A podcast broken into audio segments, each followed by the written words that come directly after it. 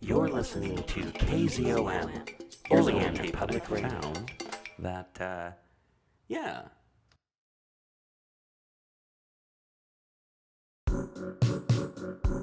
We're gonna talk with the mayor, cause the mayor says he wants to have a chat.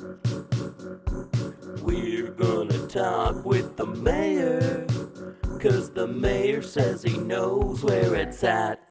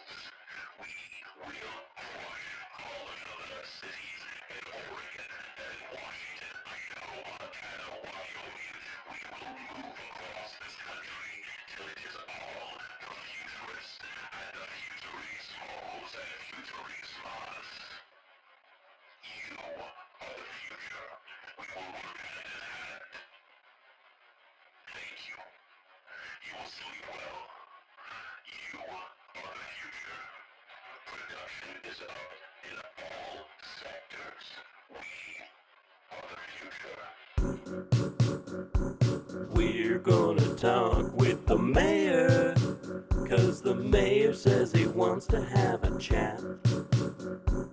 We're gonna talk with the mayor, cause the mayor says he knows where it's at. Welcome to Radio Free Oleander, a weekly show showcasing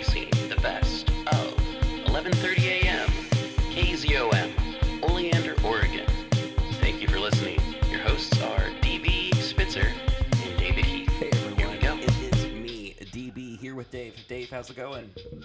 I'm I'm doing well being here.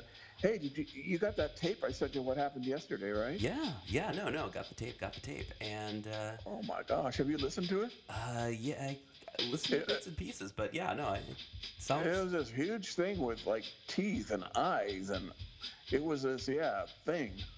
Yeah, no, and uh, it's uh, that's a. It's not quite a plant, but it looks like a plant. No, no, you know, it, it, yeah, this one has like like it looks like this giant blackberry bush with Yeah. mouths with sharp teeth and eyes. You know, I, I, don't know what to call it, so so I call it the the shrub goth. Yeah, like like a shoggoth, but it's a shrub. yeah, that's pretty crazy stuff. I Uh, probably shouldn't mock the things that try to eat me. no, no, no. It's a good thing that you have um, Laser point defense system. laser systems. point defense system on a goat farm. Well, yeah, it was it was left over by the previous owners. Okay, all right. Uh, yeah, no, no. I uh, finding out that Oleander has quite a history with large laser. so that's uh, More, more, more, than most urban Oregon towns, yeah. yeah, yeah. No, no, no. I mean, like Portland doesn't even have this many. I mean, like there's that one skyscraper that you know looks like the way it does because it was a giant laser in the 1940s. But we're not going to go into that stuff right now. Um, but yeah, no, no. Um, like at one point in time, there was a supervillain who was the mayor of Oleander who constructed large laser guns.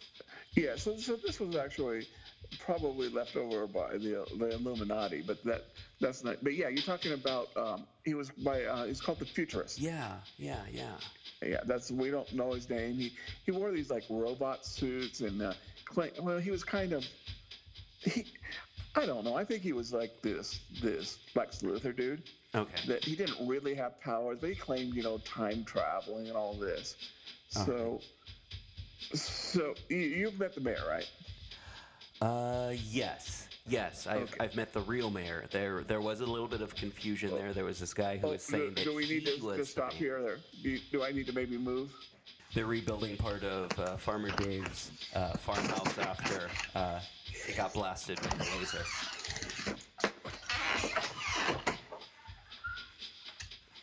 Okay. So yeah, they're rebuilding part of the house after it got blasted with the laser. Yeah, yeah. It's just, it's just parts got a little, little singed by the laser. Yeah. All right. So So I'm gonna I'm gonna take this moment to let's uh, to let everyone know fortress they can uh, check out uh, my other podcast, The Ballad of Johnny Smoothskin, wherever you find podcasts. I'm actually, just on Apple Podcasts and Podbean right now, and uh, Patreon. Uh, Johnny Smoothskin. Just Google search Johnny Smoothskin and you'll find it. All right, Dave. Dave's almost almost there. Almost into the bunker. Okay, opening up the doors. Are you there? Okay. Yeah, one of the couches There we got go. zapped by the late by a random laser shot. Uh-huh. So there, there, there, that and a bookshelf. Fortunately, the bookshelf was empty at the time, so no books were lost. well, that's good. That's good. That would that, that would be an absolute shame. Yeah. Okay, well, we were talking about something, weren't we? We were talking about mayors. You, you asked me if I'd met the uh, mayor, and I said yes. I have met the uh, the actual actual mayor, Mayor Mayor, mayor Dan. Dan, Dan, Dan Yeah. Cooper. So Dan Cooper, Dan Cooper shows up, and I think it was Thanksgiving, uh, 1972. He Yeah. comes in. He has this, you know, about two hundred thousand dollars. He's wearing this cheap brown suit. He's got a couple of used parachutes under his arm, and yeah, so he he becomes, you know, pretty much, you know, back in the 70s, $200,000, that could, rural Oregon, that could take you away. Oh, you know, yeah. he, he built, you know, some, um, you know, what we call now a, a Mac, uh, a Mac mansion up in uh, Lynx Hill. Then, um, um, he was asked to be uh, mayor in, uh, I think, 19, it was 19. 86, I think. And he's been the mayor ever since. The last last 20 years, I think he's run pretty much unopposed. Uh-huh. Uh, but yeah, um, uh, 1985, that was the year that um, Oleander had six uh, mayors in one year. They Oh. all they all met terrible, you know, demises and. But uh, A- according to a plaque in Old Town, uh, 1985 is also the year that Oleander got cable, cable television. yes, it, yes, all 14 cable channels, I understand. Yeah, There's a plaque about it. There's a plaque about it. Yes, yes, that that is true. That was, you know, that was the year that we had, you know, um, six mayors and cable. Yeah, yeah, no, but I, I, I love how kind of like backwards it. Uh huh. I, I, okay, I don't want to say backwards. I, I feel like we get so much grief for the stuff we say about local people in town. Um, who have more than enough money to sue us for libel for being like, you know what the Oleander family's done in the past. But I mean, the Oleander family's very proud of all of their very kind of various things. Um, but you know, um, oh, where was I going with anything? Well, well interesting fact, you know, that that that an oleander by law and tradition can no longer be mayor of Oleander. yeah. There'll always be an oleander uh, on city council. Okay. But but ever since I think is the the oh, 1940 uh, Accords of Hostor and Yugoslav that um, you know that no longer can be after Abraham uh, Oleander. They can never be a mayor of Oleander anymore. Okay. All right. That's interesting. Those names Yeah. sound familiar for some Uh-huh. reason. Uh, yeah, but uh, yeah. So um, So there's there's always an Oleander on the city council, but no longer can they be mayor. Okay. All right. Huh. And th- then you met, and I think I finally figured this out. You met William Lee, right? Yeah. Okay, so William Lee was mayor from 19, somewhere in the 50s. You know, Uh-huh. I can go back to the Oleander Historical Society and look it up, but sometime in the 50s, he became mayor. Okay. Uh, and then he, so you, you've seen those green clouds, right? And coming out of Eldridge Town? Yeah. Yeah. That's why everyone So- has to wear like hazmat suits down there. Exactly. So he is the one that got obsessed with rats, and he started using you know DDT and all these different poisons, uh, dioxins. But you, okay, you you've heard of Agent Orange in, in Vietnam, right? Yeah. So that was the chemical that they used to, to basically defoliate the jungle. Mm-hmm, mm-hmm. Um, so the CIA made something even worse called Agent Ultraviolet. All right. So he mixed up DDT and dioxin and, and Agent Ultraviolet. yeah. And, and that's why we have this internal chemical, this big old chemical cloud coming out. Oh wow. Uh, and, you know, it, so it's been there for maybe a couple of years. But in 1976, the federal government got involved. Okay. And so I don't know if you're aware of this, but in 1976, the EPA had a special forces unit. Okay. And, and so the Environmental Protection Agency basically surrounded the city of Oleander, brought in, Yeah. you know, tanks and stuff, and they they basically disposed of of you know William Lee as mayor. They they de- deposed him and they kicked him out. Um, that's because um, they were led by one of the the greatest supervillains of the 20th century. Who's that? Jimmy Carter. Editor's note. Dave and I do not actually dislike Jimmy Carter. We are both huge fans of Jimmy Carter and his work and his continuing work. This is just for jokes. Please, don't hate us. We don't hate Jimmy Carter. And don't hate us So for I'm loving Jimmy making this up. Carter. Yeah, What's your You problem, know that dude? old man that's building houses and stuff? Uh huh. That's him trying to get to heaven. But Oh. in 76, he was this like super villain. Um, um, and so he appoints another villain to be the mayor of of Oleander. Okay. And, and that's this guy called the Futurist. All right. and up till um, uh, it's in the 80s, up up up until I think 85, he is basically the High Lord dictator uh, of Oleander. Yeah. And this is actually when Oleander has this growth place where he starts putting out advertisements in places like Bend and Molalla and Boring and Portland says, hey, you want a new life as a in a modern society as a supervillain? Yeah. Come to Oleander and we'll build you houses and you know and and you know he built this big old green fumes that were coming out of the ground are going to give you mutant powers. You know, I think maybe two people got mutant powers. It was like it wasn't really a common thing, but Sure. but so it was basically the futurist ran Oleander up until the day he just disappeared. No one knows where he went.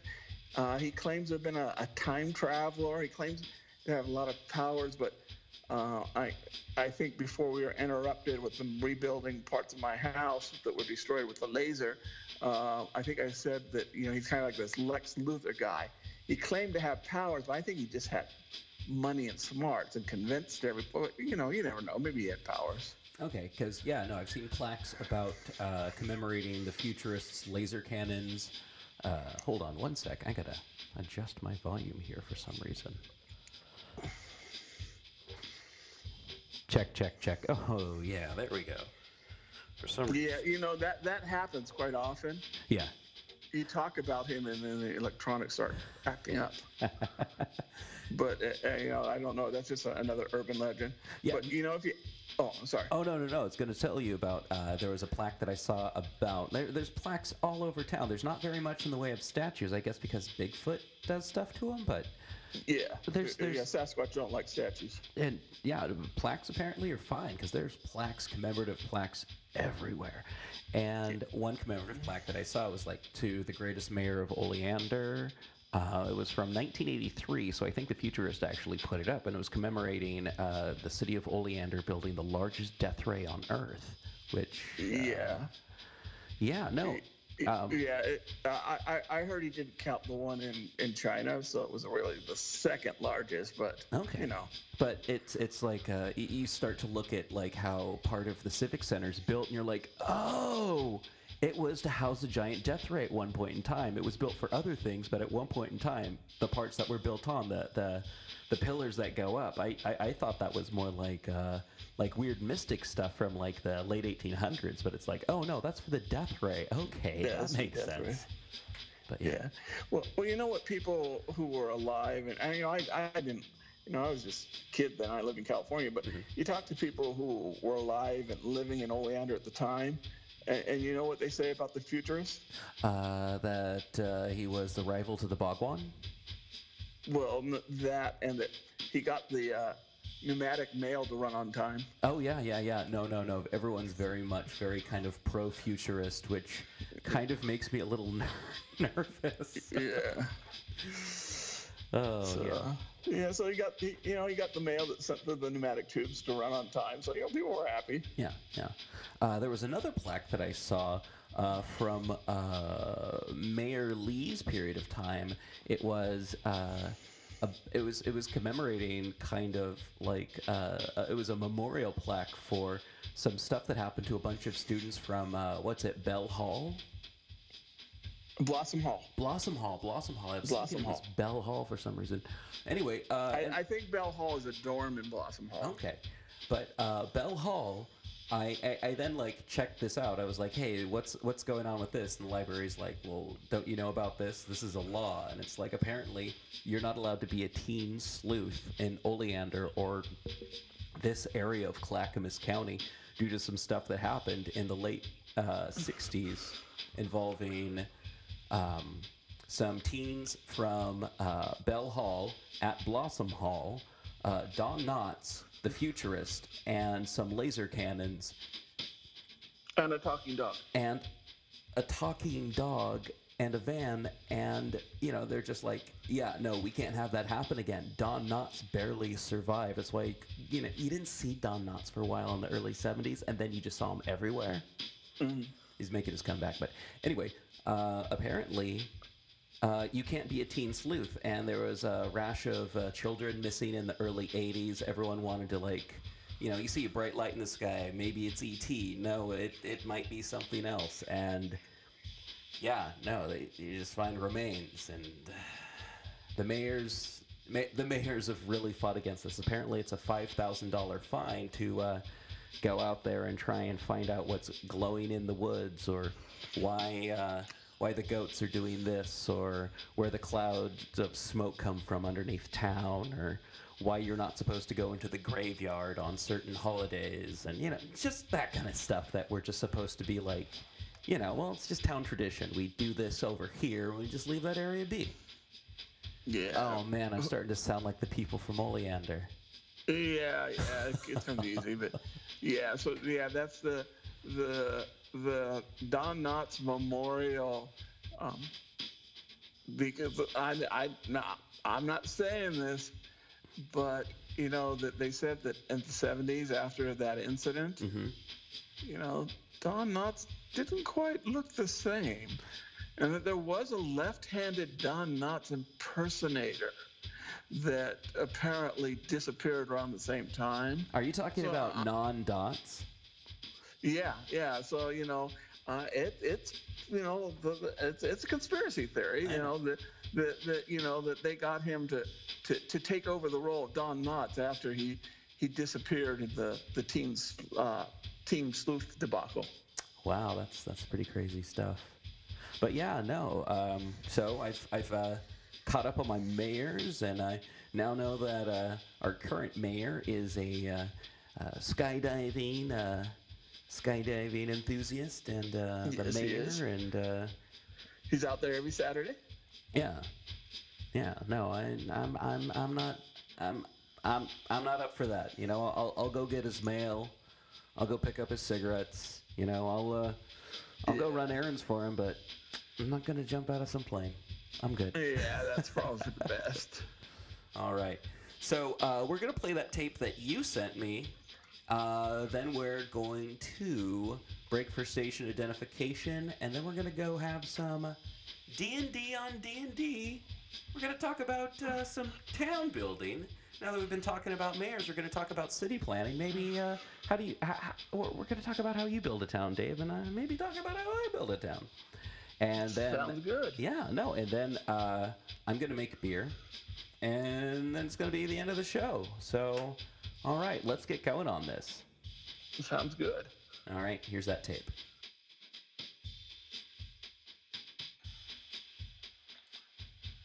Yeah, good morning, everybody. This is Farmer Dave, and I'm talking to you on Radio Free Oleander. Uh, this is uh, 11:30 on the AM dial. If you are listening in the Oregon Triangle area, which is basically uh, northern Clackamas County, so uh, you just heard there a couple of our goats. Uh, I am in the field, literally in the goat field, and we are doing a live broadcast. Well, not live, I mean, this is a recording, but it's a recording out of the uh, Radio Free Oleander and KZOM studios. And we are here at my goat farm, which is named after the man who basically I inherited from. Uh, this is the Uncle Owen Goat Farm here in Oleander, Oregon. And there you just heard, this is the prize winning, the Sash and Tiara winning twin goats, Sonia and Solomon. Yeah, they're still upset about not having their uh, their tiaras. And here's a, a couple of the uh, birds of Oleander. These are chickens. They Transylvania naked necks. Um, again, by all means, Google them, but make sure you put the word chicken afterwards, uh, so that you can't see things that you can't unsee. Uh, but yeah, these are the uh, bird, official bird of Oleander. We've got quite a few here at the farm. And uh, we're just out here in the pasture. Uh, and this is, um, uh, like I said, there we let the chickens sort of free range here. Uh, and this, you can't see this if you're listening on the radio or the internet, but this is a small green building that looks like a barn with only three walls. And this is a, a loafing shed. This is where the goats sleep at night, uh, as well as is a place for them to, to, to hang out if it gets too hot. Uh, there water? There are foods here. Now we've got three pastures here. We have this is for the the mamas, which are the the milkers. Uh, these are the the goats that produce the the milk that we use to make the the cheese here. And then the pasture next to here, this is for wethers. These are our neutered males, which we use mainly for brush clearing. And then the far past pasture is for uh, for the, the the daddy goats. Uh, the uh, viable males that we use because you know if we're going to have milk each year we have to have baby goats. Um, and there's a uh, loafing shed for each of the uh, oh yeah no uh, I was saying there's a, a loafing shed each of the pastures uh, something sort of kind of spooked uh, Solomon and Sonia here. Um, yeah, they're kind of so Solomon and, Sonia, they, they can walk through walls. If you haven't been listening to this uh, program before, listen to me talk about it. Uh, so they're kind of hard to keep out. If you can walk through a fence, and it's kind of hard to keep them out. What's what's going on? What's, Hey, okay, I'm I'm looking out over the pasture, and there's this. I don't know what it is. What? Uh, There's this huge, like it's almost like this green, like almost tidal wave of, of vegetation. It, it looks like, man, it looks like we've cleared out all the, call- cleared out all the blackberry bushes, but it looks like this huge giant wall of blackberry bushes walking over. It, it, it's headed right, right towards the, the, the male goats, and uh, I, I, I don't know what it is. I can see teeth, and it's. It, it- it's just it's lasers. They're like popping up all over. That, giant wall of, plants. It just it, it's ashes now. It's just the whole whole field's just it's it's covered by ashes. I, I- I don't know what's going on.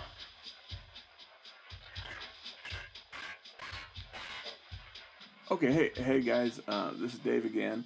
Listen, uh, uh, these giant plant things just attacked the farm.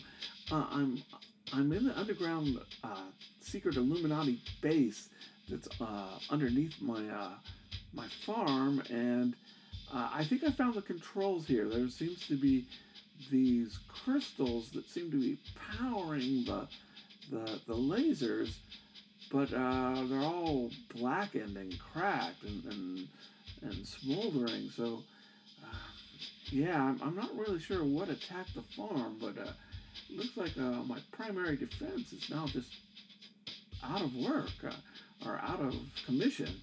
Um, well, hey, um, uh, we'll get back to the loafing sheds later, but uh, we're gonna find out what's going on with these giant plants.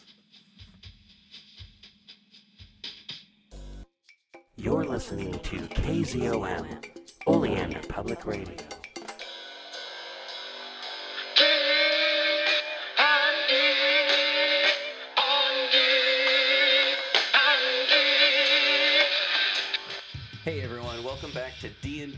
D&D.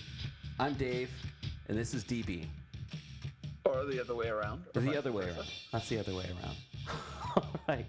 So we're talking about uh, city planning, city structures. How do you how do you uh, build a city and all that kind of fun stuff? And I don't know. It's it's less like this is how you do it, but more of like this is my method. So Uh, uh, yeah, so uh, two things when I was like a young young DM, like 13 and 14, uh-huh. two things really influenced me. sure. And one is I think it's module B2. Keep on the borderland. Ooh. You know, yeah. it's got that, little that little it keep it's a town like, you know, and at a bank and a, and a cleric with a mystery uh-huh. and, and, and th- you know because that was really i mean so i got i didn't get the white box. I was the generation after that. I was the blue box with Okay. the dragon. And you know it gave you with checks that you cut out and you pull out didn't come with dice. Uh, but it, the rules came with the you know the blue book rules and that module. And so that in a lot of ways was my kind of m- m- sort of you know it was locked in. This is this is what a d&d city's like. Uh-huh. and then there was on a dragon magazine a, a couple years later there was this contest where you make your own module. Uh-huh. and, and people and the guy who won did this big and the city was i would describe it uh, as more like a renaissance city you know it had sewers and stuff. Uh, and it was really advanced and it was really good hand-drawn maps so those were the two things that sort of i started basing cities on Okay. Well, that's cool.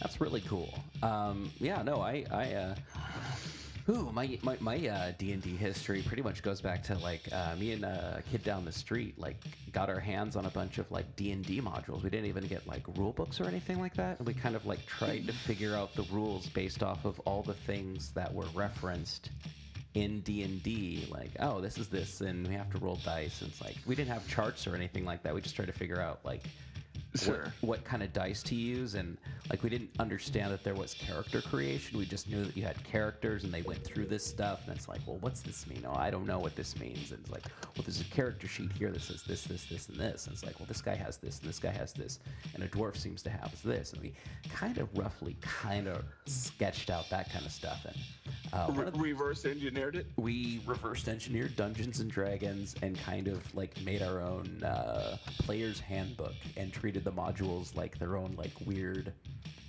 dungeon master guide and Okay. monster manual because a lot of those had like the monsters in the back that were like for that specific adventure and uh, the first one that i really remember kind of being like oh this is how you build like a structure or a power structure was A2. Uh, I think it was uh, Attack on the Slavers Guild or uh, Escape from the Slavers Keep or something like that.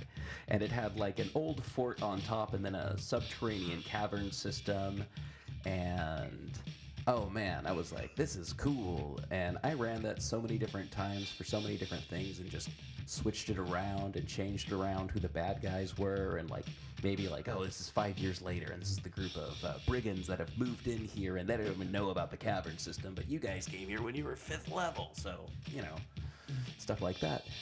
And i don't know I, I, kind of really started out a lot with like kind of like fortress town building and then got into like uh, looking how like roman towns were built and kind of like i don't know really kind of went off of like uh, like what if like Roman cities like continued into the Middle Ages, what they would have like been like, like you know, with uh, technology and whatnot of uh, Roman cities, but I don't know, like Renaissance technology, like how would that look and like uh, that kind of structure be and things like that is what I bring into my D and D game and Well, you, well, you kind of get that in uh, Renaissance London yeah, yeah, definitely, definitely.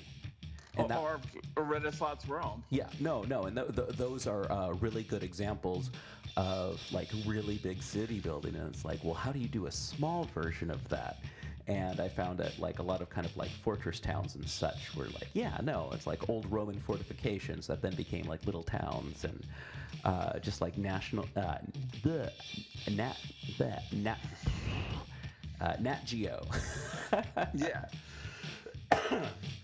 and like uh, I don't know, looking at ruins and like recreations of ruins and stuff like that, I'd be like, okay, I understand that. It's like you have like you store this here and you have this here and you do this here and I don't know. It's just like I really loved using historic examples for my towns and I don't know. I, I went way too into that. Yeah, and, and I've always, you know, there has to be a reason. I mean, yeah, it's a fantasy; it doesn't Sure. have to have a reason. But Yeah. for me, the city had to have a reason. sure. And, you know, and cities historically, the reason they exist is because there's water Yep. and food. Yeah. So, so, you know, most of my cities are going to be built on a river or a lake Yeah. or or on the coast. Oh yeah. And No, which most of my cities. true. Which, Oh yeah, yeah, no, historically true. That's definitely it. Like most of my cities uh, exist around oases, even small towns, ex- uh, uh, like river deltas, oases, uh, coastal ranges. and yeah, with a lot of like uh, materials around, like uh, mineral wealth or uh, lumber or uh, any of the other stuff you'd need for settlers of Catan. Sure. And, and if you've got if you've got lakes or if you've got rivers, hmm then you've got navigatable waterways. Yeah, And if you got navigatable waterways, you got docks. And if you got docks, you got a bad side of town. Yeah, yeah, and I was gonna also say if you have water, you have access for uh, outside uh, forces of bad, like maybe water monsters of some sort, uh, maybe brigands, pirates, whatnot. Uh, yeah, no, that's it's one kind of thing that you can always do with uh, towns. Uh, if, if it's like need to shake it up, uh, besides natural disasters, I don't know. What, what, what kind of things do? Uh, oh, sorry. I would say the other thing that that a town needs, you know, it's got water. Mhm. It's got to have enough food Yeah. somehow, hunting, crops, whatever, to Mhm. provide to the people. Sure. And a lot of times, what I would do is you've got the walled city, and then you've got you know the peasants living outside the the side the walled city Mm-hmm. with the crops and you know um, the animals. And then if the invaders come, the orcs or the barbarians come, they take what they can and they can move inside the city. Sure. Yeah, no, no, no. That's that's that's a, that's a that's a great way to uh, great way to do a city, in uh, my opinion, a great way to do a town to have like the fortress structure or like the uh, castle structure for like I don't know. I, I, I guess it, it, it depends on like how many uh, for every 50 people make it just a little bit bigger and then for every 100 people change the material slightly to the point of like well it's magical lead because we're two million wizards living in this wizard city and, and, and that's true. You're gonna have you're gonna have an elite. You're gonna have nobles. You know, the wizard, the cleric, and that's usually I figure. Maybe it's because that's the part that interests me, but usually the first section after I do, other like maybe a docs, sure is I tend to have a a um, a religious area, a place zone where you can put all the temples and the the shrines. uh-huh uh-huh And again, this is just me, but I tend to put them together in a section of town. huh okay i like to Now, and, oh sorry um, and, and I and I could be wrong, but I don't think that's too incorrect with No. Roman or Egyptian cities. Yeah, no, I- I'll generally put them on like a main strip or something like that. I, I generally won't put them too close together because I don't know. I, I, Infighting. Uh, infighting for one thing, yeah, and just like yeah, maybe uh, may, maybe the uh, Temple of Tempest shouldn't be close to this other temple, or and, and, and that could actually sort of make you know you know you could go go rob the, the, the holy cistern of you know whatever church you're paid off by a cleric or something. But but i also figure that it's usually going to be one pantheon. Yeah, but like one city i have is called crossroads. Sure, and it, it's it's literally the crossroads of the two major trade routes. Okay, and, and so that's why this sort of you know this sort of hub city built around it but be, so um, you know and i think i used mainly like the Pharaon deity. Mm-hmm, but because it led off to sort of my version of egypt Sure. they had an egypt section there that was sort of the you know the exotic churches.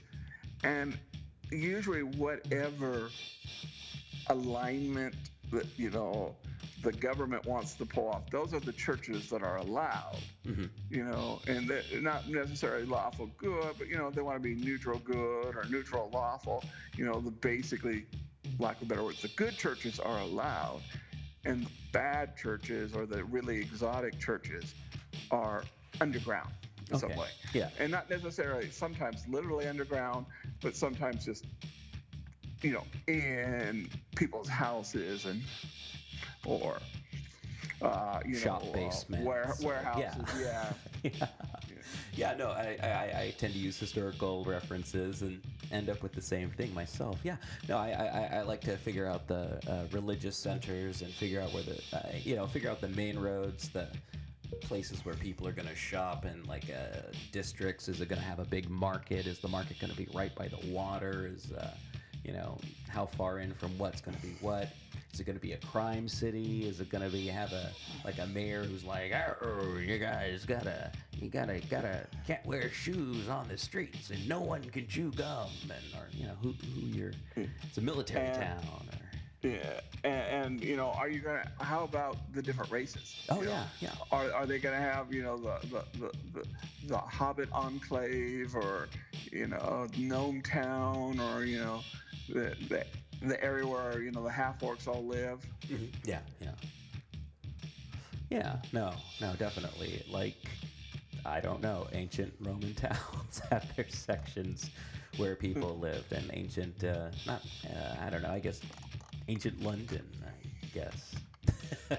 Yeah, The- yeah. So uh, you, you know that way you're you're dividing towns You know, not that I think in real life it's a good thing, but you know, in fantasy campaign, Yeah. you know, you're dividing economics, but you're also dividing it by races.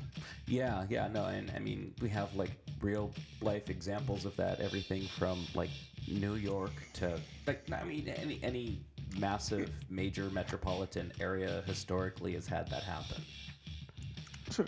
And, and you know, and like maybe you know a uh, an enc- an elven enclave, but it's like a it's like an embassy from you know the Elven Empire. Yeah, yeah, or, or like it's- something that existed long before that a city built around it. This just happens to be like the oldest tree ever. And yeah, there's some elves that live up in there, a bunch of elves that live up in there, or something like that. But it's like mostly uh, human and uh, half elven settlement or something. Yeah. Yeah. I don't know. I've done stuff like that. yeah, no, something else I always really like uh, figuring out is like, does this place have like a big sewer system? Does the sewer system connect to caverns? Is, is there any dungeons nearby? How far away is the nearest dungeon? And, you know, if you go in the tavern, is it something that the people in the tavern are like, oh man, we send people out there all the time and no one ever comes back? Or like, yeah, no, it's dumb. Don't ever go out there. Or, or, or catacombs. Yeah. Yeah. Is there catacombs underneath the religious centers? Do they connect? Is there a deeper secret? Is there some sort of plot hook with the religious sites? Yeah. And, you know, I haven't done, but one I've always been sort of interested in, and I forget, but there's this huge, you know, underground city in Turkey. I don't know if you've heard about it. Oh, um, Oh. Gobekli Tepe, Yeah, something like the that. The huge, huge So- religious site that dates back to like ten something BCE. Yeah, yeah. So, so why, why can't I mean, why can't you have an underground city? oh yeah, no, no you know, reason your why. city, your city is literally a dungeon. Yeah, yeah, yeah. You know, especially where you got dwarves and gnomes and. Yeah, yeah. I, I- I don't think I've really done too much with like underground cities. I've always done something like uh, one thing I kind of really like to do is like the city built on the city built on the city, like the third Sure. or fourth civilization, kind of like or uh, major civilization, kind of like built on top of each other, kind of like. Like, like Troy. Or I was going to say Mexico City. Yeah, that's it. Okay. but yeah, no, just like a, a, a lot of like ancient cities, just like layered upon layer upon layer. You go into someone's basement, you can go down into like an old sewer system, and the old sewer system leads to like old temples, and just kind of like strata of civilization down to like really, really, really old stuff, and maybe really, really old, scary, spooky things. Yeah. Uh, I was thinking too, if you did like an underground city, Mhm. you know, that could be your urban environment and sort of mix it up. And so instead of going from an urban environment, you know, to the dungeons, you go from the dungeon to the forest and you have all your adventures on top side. Oh yeah, that'd be interesting. It doesn't necessarily have to be under dark. It's just, you know, it, it's there's there's winds out there. There's scary monsters. There's there's you know bears. Why would you want to be out there? You know, there's underground rivers here that you know. Sounds like uh, sounds like a lot of uh, post-apocalyptic fantasy. Yeah. Leaving the safety of the vault to uh, go explore the wasteland above. Exactly. Exactly. Yeah, wow. Yeah, no, you could do all kinds of stuff with a city. It sounds like. Well, and I think to some extent, I think, and part of this is because of I think the type of modules that were first came out. Uh huh. The, the the city adventure was neglected for a long time. Yeah. You know, and there's, so there's a lot of city stuff that you could do because you've got lots of beings there.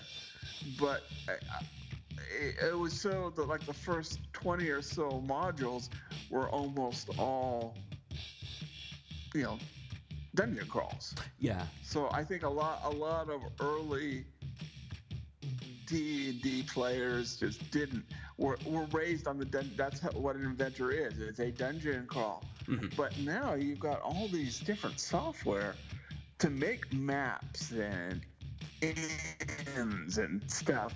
It doesn't necessarily have to be you know a, a dungeon crawl. You could do a completely urban adventure. Oh yeah. No, I mean, a camp, an urban campaign. Yeah. Oh yeah. Yeah, uh, one of my favorite completely, or one that you can do completely urban is like Planescape. Like the uh, City of Sigil is just like a giant big adventure that you can just go on. I mean, uh, or what what is it? Uh, Waterdeep? Wa- Waterdeep. Or, Yeah. Uh, there's a couple things out for different systems. Um, Mar. exactly. Uh, Fritz Leiber. Yeah, yeah, yeah. No, there's there's like uh, like D and D specific. Like uh, let's see, Waterdeep. I mean, there's there's like several. Uh, man, I, I remember like uh, what was it? Dark Sun had some stuff that you could just like just be in the cities and never leave out into the Silt Sea or like get roasted by the twin suns and. You had psionics, and magic didn't work because the gods were dead, and it was a desert. And you fought everyone with bone and obsidian and wood. Oh man, it was. I don't know if you ever played Dark Suns. I, I was familiar. I've never played it. yeah, uh, yeah, I played the uh, uh, the computer game, and then convinced my pl- uh, friends to like play the uh, role playing game. And we played the role playing game. We're like, wow, you have to create four characters when you play this because they will die. they died quickly. Oh yeah, no, you just like just lose people left and right because it's just so brutal. It's like wow, this is like hardcore D and D. It was like a second edition. I don't know. I liked it. Yeah. Maybe we didn't play it right. We were middle schoolers. It was it was fun stuff though. I really like the RPG. If, if you can go out there and find the uh, computer game, uh, Dark Suns, the second one I think it is, was really really good. I don't remember the names of them, but they were they were really good, like uh, isometric uh, RPGs for the uh, IBM and IBM clones, PCs, I guess we nowadays say. but yeah, no, fun stuff, fun stuff. Uh, anything else you want to say about cities there, Dave? So I, I think the other thing, the, the one thing sort of cities are really, I mean, you can be a fighter anywhere. Oh, yeah. Same thing, a cleric. And uh, the, the problem if you have a city focus campaign Uh huh. is you're kind of limiting your druids, your, your um, uh, Rangers. rangers. and your barbarians, Oh yeah. which, which are some of the more um, less used classes Mm-hmm, mm-hmm. but especially, you know, you can focus. I mean, you could do an entire campaign now in 5e. Yeah. You could have six characters, and once they hit third level, they could all be rogues. Yeah. But you know, you go a different way. You know, one goes uh, uh, a swashbuckler, one goes an arcane rogue. You know, one goes an, a, assassin. Uh-huh. Or, you know, so you could do a rogue camp city campaign Yeah. You know that actually sounds sort of sort of cool you know start them all at third level so they're different Yeah. and then yeah just do a, an entire city campaign um, for rogues and they'd be different enough that the characters wouldn't necessarily be carbon copies as, as long as you know you've got relatively creative players And my, my thought, my thought kind of goes the opposite direction. What if, what if you go with the uh, party of all barbarians and you put them, like, force them to be in a major metropolitan area and be like, all right, four barbarians loose in uh, Waterdeep. Here you go. That, that might be more of a one shot Yeah, yeah, no, no, no, definitely kind of like, all right, you guys, we're gonna have some fun with this. Uh, you guys were caught by slavers, you broke your way out, and you find yourself in a totally different country when you come to. Here you go. And You know, so- like, so- some- your way through best- this. yeah no some of the best robert e howard stories you know conan was in cities Yeah, yeah, definitely, definitely. But you know, it's uh, Co- uh, cities in Conan are, are kind of a little bit different uh, than what we're talking about like right right now. Maybe I think I don't know. Fantasy cities are fantasy cities. Depends on the city, I guess. Although I, I, I was actually having this discussion with a, a friend who's an, an archaeologist Sure. and, and a big movie buff, Mhm. and he says he loves that scene in Conan where they get into the city, and he goes, "This stinks. How can you guys stand the smell of being in a city?" and he said, "That's what Bronze Age city smelled like." yes, you know that there was all this this you know sewer and pollution and human sweat it goes exactly he said you know that captures the spirit of a bronze age city Yeah. Yeah. But yeah, no, uh, definitely, definitely, yeah, no, and uh, maybe your fantasy city stinks. Well, yeah, historically they stuck. Oh yeah, no, no, that's that's like one, one thing I, I said before is like figuring out like your utilities. Like, does your city have like some sort of rudimentary power system? Does it have like a sewage system that you can explore? Does your city stink? Does it have like just gutters that everyone just dumps their trash into? Did, did they capture a bunch of fire mephits and put them in cages on a pole and have, uh, uh, you know, uh, lights? And city incinerators. Yeah. yeah. Have, uh, you know, the the uh, oh the the the monstrous gelatins is where all the waste goes in. oh yeah, yeah, have gelatinous cubes for. Uh, Yeah, that's it. for waste management. Yeah, yeah. All right, everyone needs to stay off of the uh, six foot by six foot uh, street sections from 10 a.m. to 12 a.m. because we're gonna have a gelatinous cube cleaning the streets. Everyone, take your bikes. Don't leave your shoes on your front steps. Gelatinous cube from 10 to 12. Thank you. Yeah. All right. Well, everyone. I think we covered cities. Cities, yeah, no. I mean, we'll, we'll talk about towns and cities some other time if people have questions and if you want to write in. But yeah, no.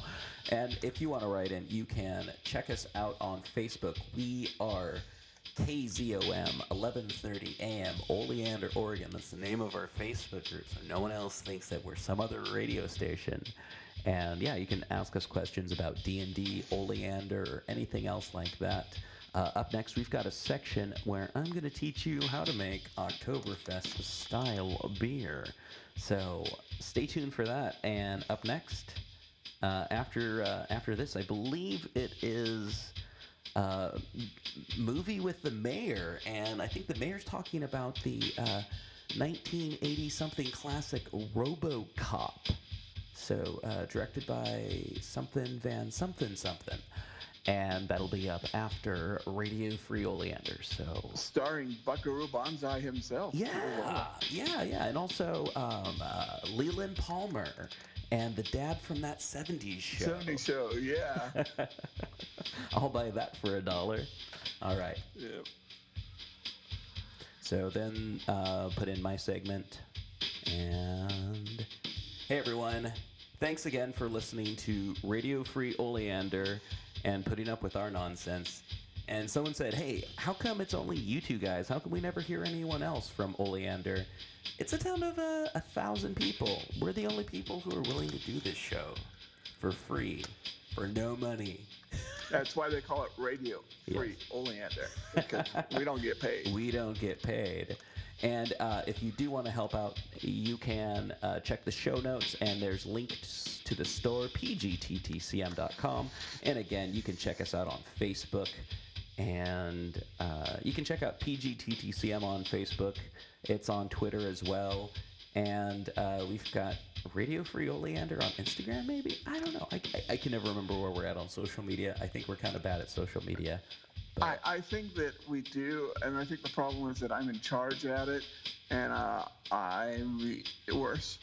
So yes, there is a there is a radio free oleander Instagram account, but I have not looked at it in a couple weeks, so maybe I should go fix it. Well, we've I'll been, talk. we have I'll been kind of busy lately. She'll work on it. As we talked about in the last episode, we have been kind of busy lately. yes, we have. All right. Well, hey, everyone. Thank you so much for listening. Uh, Dave, hope you're doing well in your neck of the woods. I'm doing pretty well in my neck of the woods. Is there anything that you've been watching IRL that you've been enjoying? TV wise? So, uh, so I'm actually, um, um, I got HBO finally because I wanted to watch Lovecraft Country uh huh. Yeah. because I just love the book. Sure. But I've been really getting into um, Westworld, and I love. In fact, I got to talk about it. Uh, I love um, the Yul Brynner movie. You know, Yeah, yeah. Uh, Cr- Crichton wrote it. It's Sure. Westworld, the, the 70s movie, is the first movie, they don't use the term, but it's the first movie that has a computer virus in it. Oh, yeah. Yeah, and and so I've been really getting into the the HBO, um, Westworld, and everyone's like, "Oh, you're gonna hate, you're gonna hate season three because you know." And, and yeah, it's a completely different series, Sure. but it, it's so it's so cyberpunk. I love it. Cool. Yeah, I haven't seen uh, season three at all. I, I watched season two, and then I didn't have access to HBO, but I have HBO again to watch Lovecraft Country. and uh, I've, I've really, I, I, honestly, I've been watching HBO and playing video games, but uh, HBO and uh, been watching The Vow, which is about the NXIVM cult. Oh, okay. And that's that's the one where they were branding women and like. I love I, I I love Chloe. I don't know. I, I, she got she, she got caught up in that cult. Just Oh, I don't know who that is. Oh, the the, the blonde from um, uh, Smallville. Okay, okay, yeah, no, I. Oh, did I just spoil it for you? no, no, no, no, no. I, I know that there's famous people, but I don't know what they're famous for. It's just like, oh yeah, this lady's famous from Battlestar Galactica, and this lady's famous from Smallville. And it's like I don't remember who's famous for what. Yeah, so the, the the cute blonde from Smallville, she became like number two. Oh yeah, no, I never watched Smallville, but yeah. It's like someone said, what, I, I, I don't remember what years it was on, but it was just like it, it wasn't like something that I had access to because I didn't have cable or as a night at work. But yeah, hmm. and Yeah. also uh, the other thing that I've really been enjoying is uh, McMillions, which is about the uh, people who uh, ripped off McDonald's for like the monopoly money and like find the gray M&M for Mars and just like this weird, weird like true crime story of just Ooh, I'll deception. check that one out. Oh yeah, it's it's just like every time it's it's not quite like Tiger King weird. It's like on a different level of weird, but it's it's Sure. like oh man, this is this is this is just keeps getting weirder and stranger. But yeah, no, it's it's it's interesting Yeah. stuff. Way back when it happened, Uh huh. you know, and, and they mailed in that million dollar piece to like the hospital. Uh huh. My mom looked at that in the newspaper and said, "That's fake." She Yeah. just knew it just by reading the the, the, the newspaper because that was set up, that was rigged. Oh I go, yeah. no, it wasn't. No, it wasn't. Yeah, it was. Yeah, no, I remember people being like, "Oh yeah, no, McDonald's did that for press." but yeah, no, and, and they go into like the people that did it and the FBI sting, and it's it's really really kind of I don't know, it's it's not the most. Uh, it's it's told really well, and the reenactments are really uh, interesting. But it's not like the grisliest thing, or it's not like the strangest. But it's like, oh wow, I remember that. I remember being like Yeah. excited and like arguing with my siblings about like, no, I'm gonna get the game piece, and like what we're gonna do with the money and stuff like that. And you know, argue, getting into huge arguments about what's gonna happen with the money, and then like realizing years later, it's like, oh man, I could have just like enjoyed my summer instead of being mad at my brother. Yeah. or, or mad that the, the, the free Big Mac said on your next visit, you couldn't use it then and get a second Big Mac. Yeah. yep. but yeah, no, that's that's what I've been watching. But uh, hey, everyone, uh, just just uh, before we uh, sign off, just just a reminder: be safe, be clean, don't be a jerk, and uh, have a good one. Bye. All right. There we go. Hey everyone. Good news, bad news. Good news is we will be having a segment where I talk about beer. Bad news is it won't be Oktoberfest beer like I was planning on doing. And the timing is right. This is another good news for uh, another beer that I was working on down in the basement uh, to uh, to show and uh, let let you know. I, I I recorded the process and I was gonna play it next week for uh, October because it's kind of a spooky beer. But hey, um, yeah, no, we'll we'll we'll do it right now. This is uh, this is my uh, black black beer that I I, I make my uh, spooky black beer. This is like like the studio beer. This is what guests drink in the studio. This is like my my spooky beer. I mean, I, I give it to panels, and when I'm on panels, anyone who drinks beer is welcome to a bottle of my spooky beer. So it's it's it's my black ale, and this is how I make my black ale, and uh, we're we're gonna go into that right now. So here's me uh, recording the process from cooking to kegging to and and and we're gonna actually open some up in a bit. So. oh, I'm not to drink very much because I am recording at 5:42 a.m. on the wire. Uh, wasn't able to do the kegging stuff or uh, able to do the uh, Oktoberfest stuff. My my grains didn't show up, and some of my malts didn't show up, and I just had hops and yeast, and that does not make for a great beer. so. Uh, here we go with the uh, dark ale. Here we go.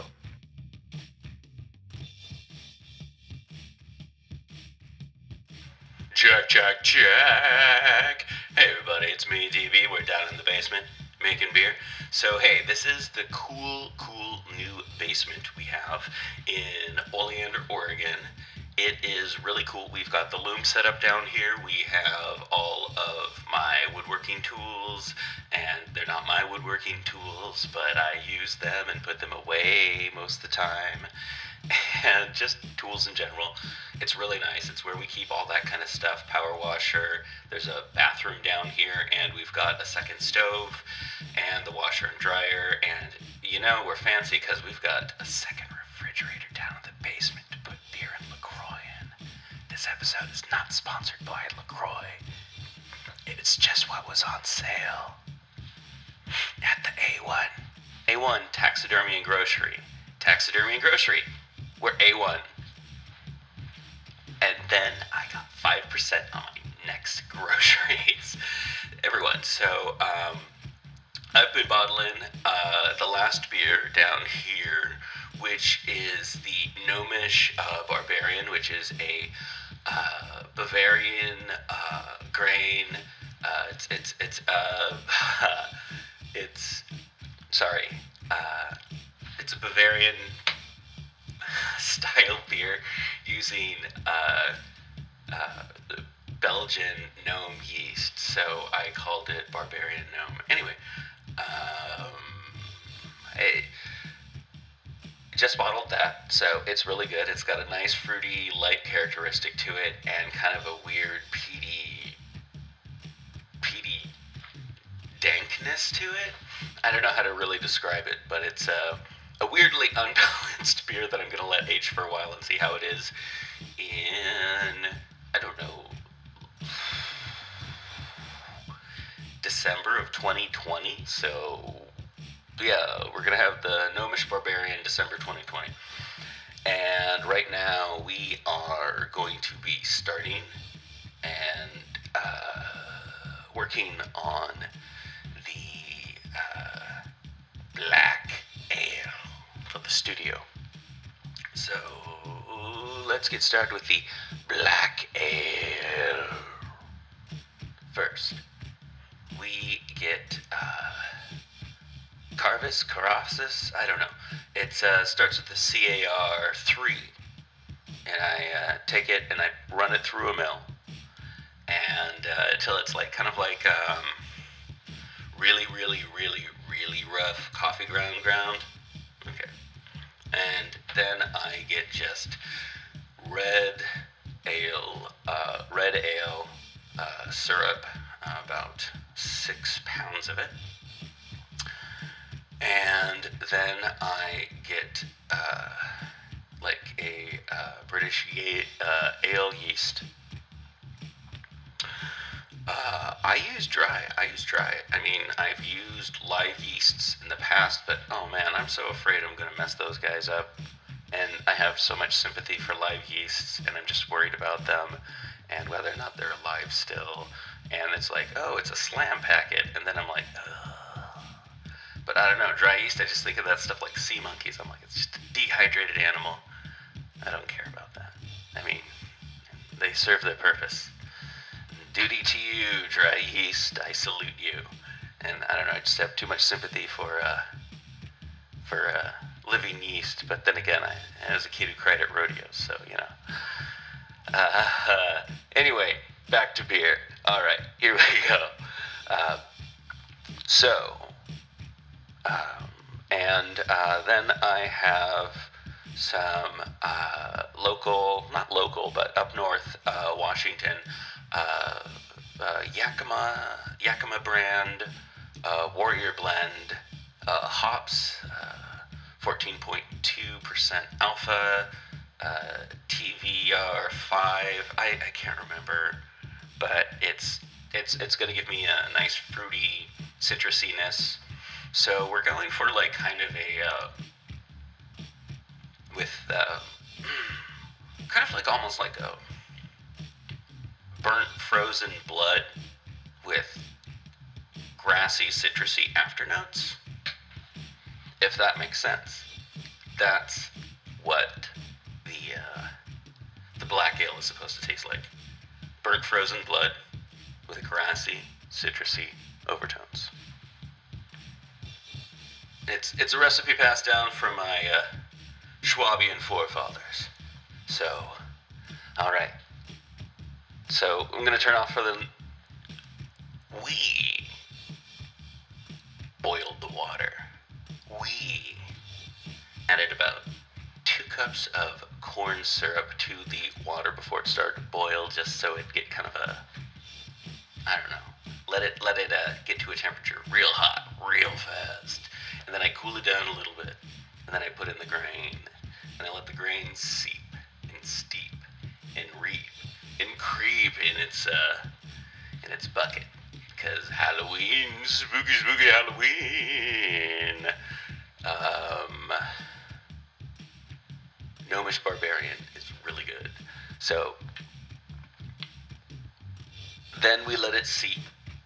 And uh, at this point, I then start adding in the uh, what do you call it? The uh, uh, uh, uh, the malt, the liquid malt, and uh, keeping it uh, at a pretty good like 153 degrees roughly. I add the malt to it and let that malt malt it up and malt it down, malt it all over Malt Town, and it goes and it uh, dissolves into it, and you put the lid back on, turn it down a little bit lower, let that go for about 10 to 15 minutes. Uh, it should be a little bit bubbly and foamy. Take that lid off. Don't even put that lid back on. You got to see what's going on.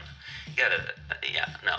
So keep that down low. And if you're at home going, that's not how you make beer, that's not how you make beer, that's not how you make beer, that's how I make my beer. It's, this, is, this is a very, very specific way that I make this beer. So, so, so what you do then is you you um, you add half an ounce of your hops. Time travel. Do, do, do, do, do, do, do, do, 15 minutes later. Add half an ounce of your humps. Half hour later, add an ounce of your hops. Turn all the heat off. Let it cool, let it cool, let it cool. Go to bed. Wake up. Turn the spigot on the bottom of your uh, super cool filtered uh, beer making bucket or pour out of the stock pot into uh, a uh, sieve or a colander. Get the big chunks, and then strain it again. Then strain it again. Then strain it again, and then strain it to the point where it's like you're straining it through like pantyhose or a pop filter. Don't use your pop filter. Don't use pantyhose unless you want to, you know, don't wear them again. Uh, anyway, strain it, strain it. Like uh, I, I use a ju- uh, jelly a jelly bag, a bag for making jelly, like getting all the seeds and stems out of your strawberries. And um, then, so what you do is you strain it and you drain it, and then you put it in the brain it. No, not a brain it, a bucket, or into a carboy or whatever. You let it get down to this yeast says about 85 degrees, 95 degrees is too hot. Let it get down to about 85 degrees, and you can use like I don't know a thermometer to like make sure that your uh, yeast isn't too hot or too cold. And then you activate your yeast, and then put it into your beer and you swirl it around and swirl it around and let it get in. But first, you got to make sure that your beer is not too hot. And this is why I let mine cool overnight. And uh, if if your beer is a little bit, a little bit, a little bit too cold, I add a little bit of hot water to it and then shake it up. You know, you know you're gonna lose a little bit of alcohol that way, and whatever. It's not a big deal. I mean, you're not going to lose alcohol. You're not going to lose anything. You're going to gain yeast. What am I talking about?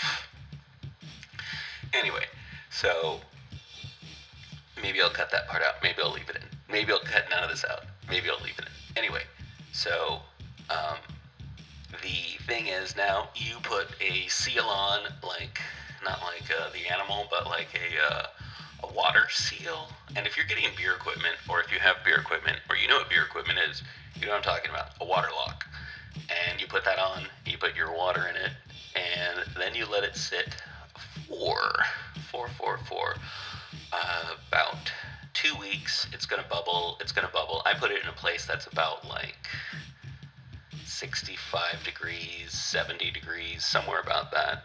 Uh, that stays about that temperature. So, like a hall closet is really awesome. Or if you have like a studio bedroom that's in the center of the house, or like a closet that's in the center of the house, like something that's always uh, going to be the same. Not, not something's on like the outside of the house. And if you have like a super duper duper small house like me, I just put mine in the basement.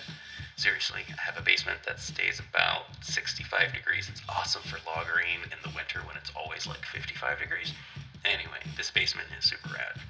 Uh, very much like my basement in Portland, which is roughly about the same uh, temperature wise as uh, Oleander. Anyway, so this basement is awesome for curing and charcuterie and all kinds of stuff like that. Uh, fermenting. Uh, I make coles, not coleslaw, uh, sauerkraut and kimchi, and also uh, beer and uh, cider and hard cider, whatnot. Anyway, so um, the uh, yeast is going to activate, and it's going to go for about, I'm going to say, two weeks. And when it gets down to like bubbling, going when it gets to a point where it's like a boop every about 15 minutes, that's when I call it good. And that means at some point in time, uh, later than sooner, you're going to sit and watch a bubbler go bubble for 15 minutes. So, yeah. Uh, and uh, the super cool place that I let my beer ferment is in the unused shower in the bathroom downstairs that doesn't get used very often. So, yeah. um, anyway, the uh, beer then will ferment for two weeks, and at this point in time, you can bottle it, which I don't bottle beer anymore. I ferment beer in a keg and then go for it like that. And the um, what I do is I add about two cups of uh, a uh, corn uh, sugar water blend to the uh, beer and let that go in the keg, and that is about um, that should be about like altogether that is about six six six and an eighth no not even six and an eighth about six gallons uh, strained and whatnot. So if you're using a five gallon uh, cornelius keg like i use uh, you scale down the uh, how much you pour into it and then you scale down how much sugar and water you put into it so i put in probably about four and a half gallons and then just like i don't know a cup and a half cup and a quarter cup and a third of uh, corn sugar water combination, and let that go for about two, three weeks. Uh, yeah, and if you're lagering you've also got uh, like about a two month period of time, in my opinion, uh, to let your lager go from like a sulfury kind of skunkiness to a super nice kind of mellow, clear, uh, super bright, super wonderful uh, Belgian or uh, German style lager. So anyway, uh, enough beer talk from me, and uh, so in spooky spooky October, we're going to open up the black ale, and we're going to enjoy it. So uh, fast forward to spooky spooky October. Hey everyone, it's me. Uh, it's it's not spooky spooky October. It's uh, it's kind of sad September, you know. So hey, uh, we're we're we're gonna try this beer in a few moments, and uh, yeah, I I bottled just a little bit because I wanted to try it that way, but we did keg it. So hold on one moment. All right, here we go.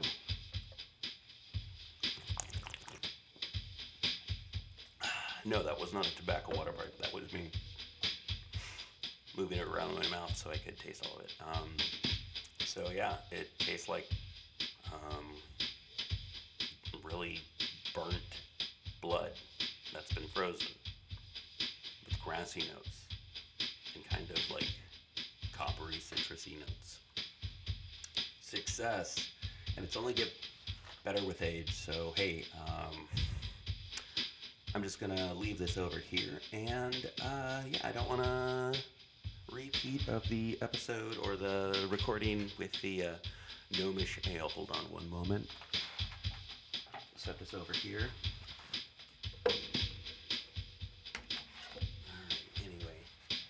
So the what the one of those vines from outside is like going into my beer. One of those vines from outside is going into my beer. One of those vines from outside is going into my beer. No, this isn't a dramatic reading. I just don't really know how to. Okay. All right.